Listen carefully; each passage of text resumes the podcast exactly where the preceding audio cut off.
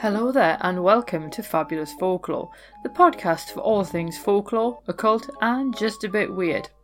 I'm your host, Icy Sedgwick, blogger, fantasy author, and your guide into these rather mysterious realms. I've got some rare things to show you, so come on in, take a look around, but be careful not to touch anything. These things sometimes bite.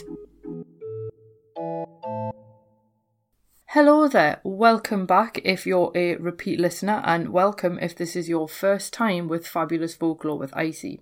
This week we're finishing off the witchcraft theme that I decided to put in for March. And one of the things that's always fascinated me whenever I read about witches is the idea of sort of potions and, and plants and all the herbalism and things like that that goes along with it. Obviously, some of the people who would have been accused of witchcraft in the sort of 15th, 16th, 17th centuries would have been those who were just skilled with herbs. And these people actually come under what Owen Davies calls the cunning folk. So you'd have a cunning man or a cunning woman, and they'd be like an early pharmacist essentially. So you might go along to one of them and be like, oh, I've got a really bad earache. And they would give you some kind of concoction, and it would probably cure your earache. Witches, on the other hand, were commonly believed to be people who were only really out for nefarious purposes. So you would you would go and see a cunning person if you needed to be healed or you'd lost something or you needed help in a positive way, whereas witches were apparently, if you believe the records, just there to curse and hex people and so on obviously when I refer to witches, please bear in mind I'm talking about them in the historical sense and I'm talking about them in the sense of how people talked about them at the time, not the modern concept of the witch because that's a completely I think a completely different side issue and you will find many witches practicing now are closer to the cunning person. But before we get any further though, why are we looking at plants? Well, I think in this particular instance, if you look at a film like Harry Potter, and there's the herbology lesson where they're pulling up the mandrakes and they've got to put the earmuffs on so they don't hear it scream. Now, this was something that J.K. Rowling obviously took directly from folklore, so it's quite interesting to see how plants can end up informing narratives in this quite interesting way. So I've decided to have a look at three poisonous plants because poisonous plants I find are a lot more interesting. I've looked at toxic plants before. There are links on my website. So if you go to www.icysedgwick.com forward slash henbane hyphen wolfsbane hyphen mandrake. The link is in the show notes just in case that's a mouthful, which it kind of is. Then you can see pictures of these plants and also the links to my other folklore flower posts that I haven't already turned into podcast episodes. So this week we're going to be having a look at, as you probably guessed, henbane, wolfsbane, and mandrake. And these are three sort of plants that you might have found in a witch's pantry. So we're going to start with henbane. And this is sometimes also known as black nightshade, although it's actually got nothing to do with deadly nightshade, or it could be called devil's eye. And it's highly toxic. I mean, and I mean like highly toxic. It's so poisonous that even the smell of its flowers can produce giddiness. And I was actually at the Alnwick Garden in their brilliant poison garden, and the henbane was actually in bloom, and I felt distinctly nauseous when I was anywhere near that plant. It really reeks. Its botanical name, if I can pronounce this properly, is Hyoscyamus niger, uh, and it's actually a member of the same family as deadly nightshade, and potatoes and tomatoes. So it just goes to show that every family has some kind of unsavoury characters in it. Now, the bane part of henbane comes from an Old English word that actually means death.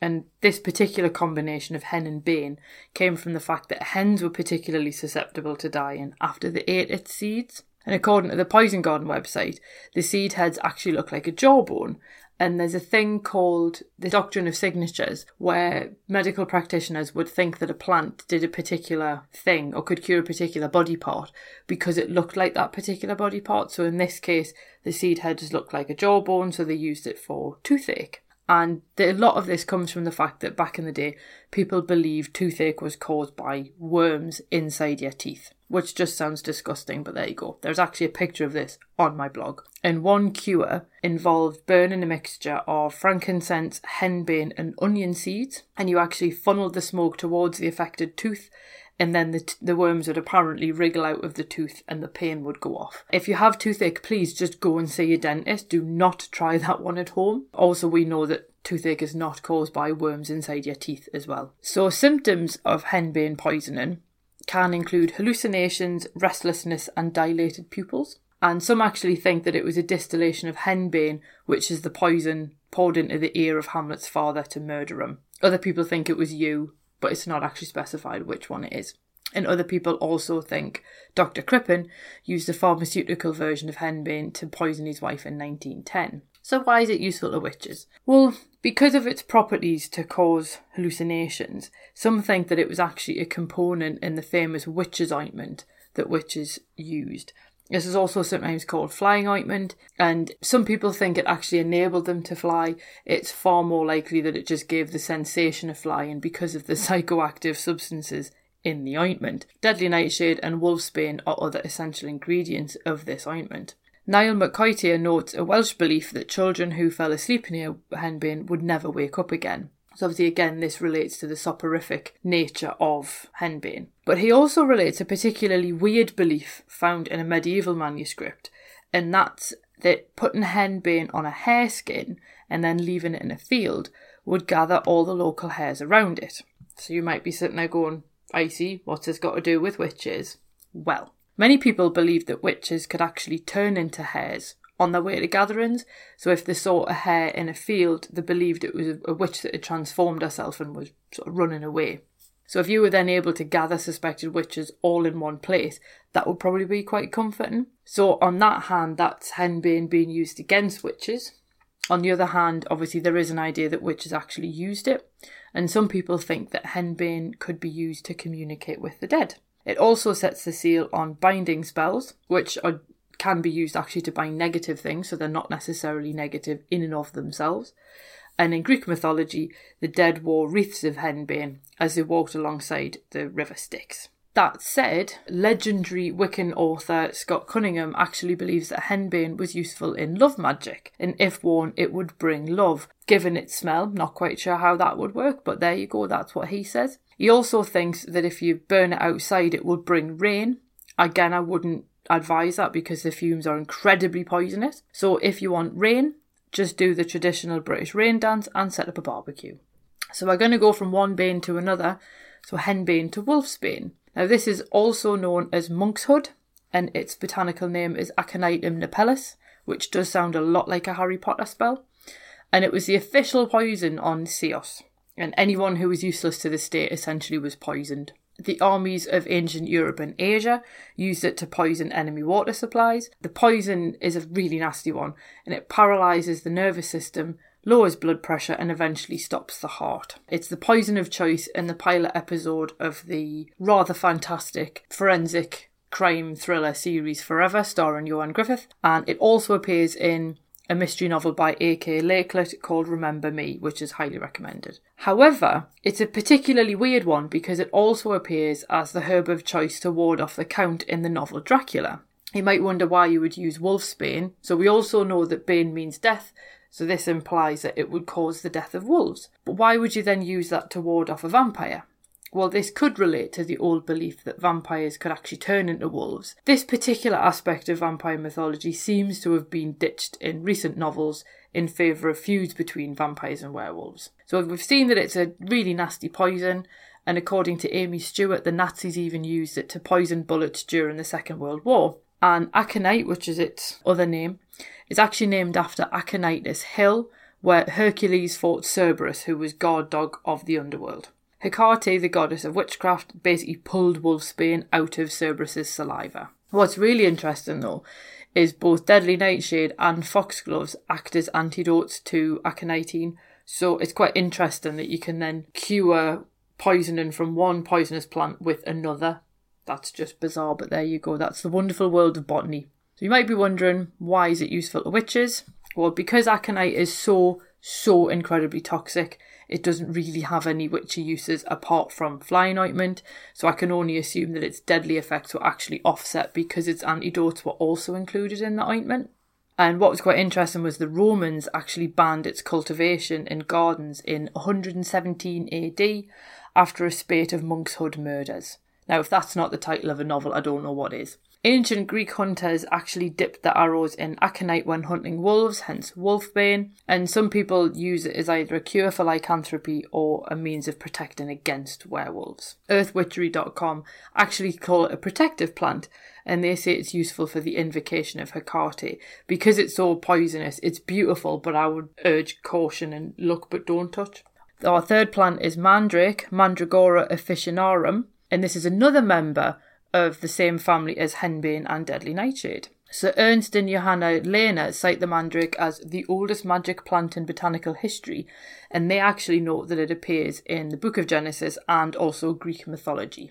And many people think that the famous Greek sorceress Circe, her poisons apparently contain mandrake. They also claim, and I quote, it was common knowledge in medieval time that the mandrake grew under the gallows from the dripping semen of hanged men. End quote that's lovely. And some people think that mandrake only grows in the dark. It also does have a fascinating history on its own, and the root is also known as both the root of life and the divine root. And because of the fact that its root is like an almost human shape, that probably helped with its name. At one time, people even prized the roots more than gold, so that tells you how much people like believed in its powers. Roman physicians used its anesthetic effects to perform quite complicated surgery, and an excavation of a medieval hospital near Lauder actually unearthed mandrake seeds, so it looks like people were actually aware of its anesthetic effects much earlier than well actual anesthetic was developed. The most famous tale that I think anybody will have heard, and this relates back to Harry Potter, which we opened the episode with, is the belief that the plant actually shrieks when it's uprooted, and anyone who hears the shriek dies. So the ancients would tie dogs to the plants and then spur the dogs to run away. So the dog would then pull the root up and the humans would remain out of earshot. I can't help thinking the earmuffs option is a little bit nicer and a bit more cruelty free. Uh, I'm not quite sure how they pull up mandrake roots now. I'm assuming they, they just use earmuffs. Jacqueline Simpson actually points out that the first hand of glory mentioned in English was actually the mandrake root, and that was in the 1700s, and people kept it as a charm to make coins multiply. Obviously, the hand of glory now means something else, and if you go way back to episode one of the podcast, that's where we talk about the hand of glory and the link between the hand and mandrakes. But it is quite interesting that people believed the mandrake grew under the gallows. So they also thought that you could cut the hand from a hanged criminal to make a hand of glory.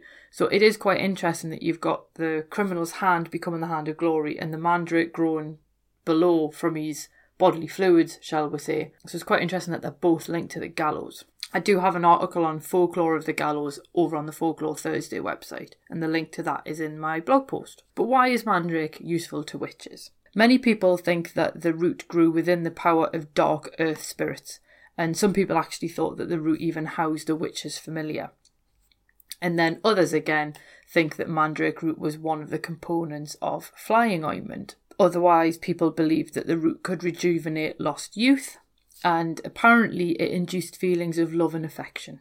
And clairvoyants would use mandrake root because they thought it enhanced their psychic powers. Walter Lewis and Memory Elvin Lewis note that the link between the mandrake and the doctrine of signatures, and for them, it was believed that because the root looked a bit more robust and male, it was useful for masculine diseases, whereas other parts of the plant were used for problems that affected women. Mandrake does also act as a powerful sedative, and in around about 200 BC, Hannibal left drugged wine laced with mandrake in the city of Carthage. The local warriors drank the wine and basically fell into a stupor, and during this period, Hannibal's forces then retook the city and basically killed all the warriors. Personally, I think that's cheating. In Romeo and Juliet, Mandrake actually laces Juliet's sleeping potion. So while it's not as immediately toxic as wolfsbane or henbane, it's also still not something to use lightly. That's all we've got time for because I do like to try and keep these episodes short because I value your time as I'm sure you do. So these are the three plants I chose to focus on. If you want to see the images that go with them, some of them are absolute corkers. If you go to the website that is linked in the show notes rather than me reading it out again, uh, you'll be able to see everything. Leave me a comment if you've heard any other weird folklore about these three particular plants. And I will see you next week when we're going to start having a look at a different theme which is the idea of the king under the mountain story. So we're going to be having a look a bit more at storytelling folklore for April. So I will see you next week. I hope you have a cracking time, and I will see you soon. Thank you for listening to this week's episode. I hope that you enjoyed it. If you did, feel free to subscribe using whichever podcast app it is that you prefer. If you do use iTunes, if you could leave me a review, that would be fab. Basically, it just means iTunes are more likely to recommend this to other people. And if you're interested in more folklore, please feel free to swing by my blog, which is www.icysedgwick.com, and that's Sedgwick spelled S E D G W I C K. And you can find all of the links, images, and other bits and pieces that hopefully you enjoy.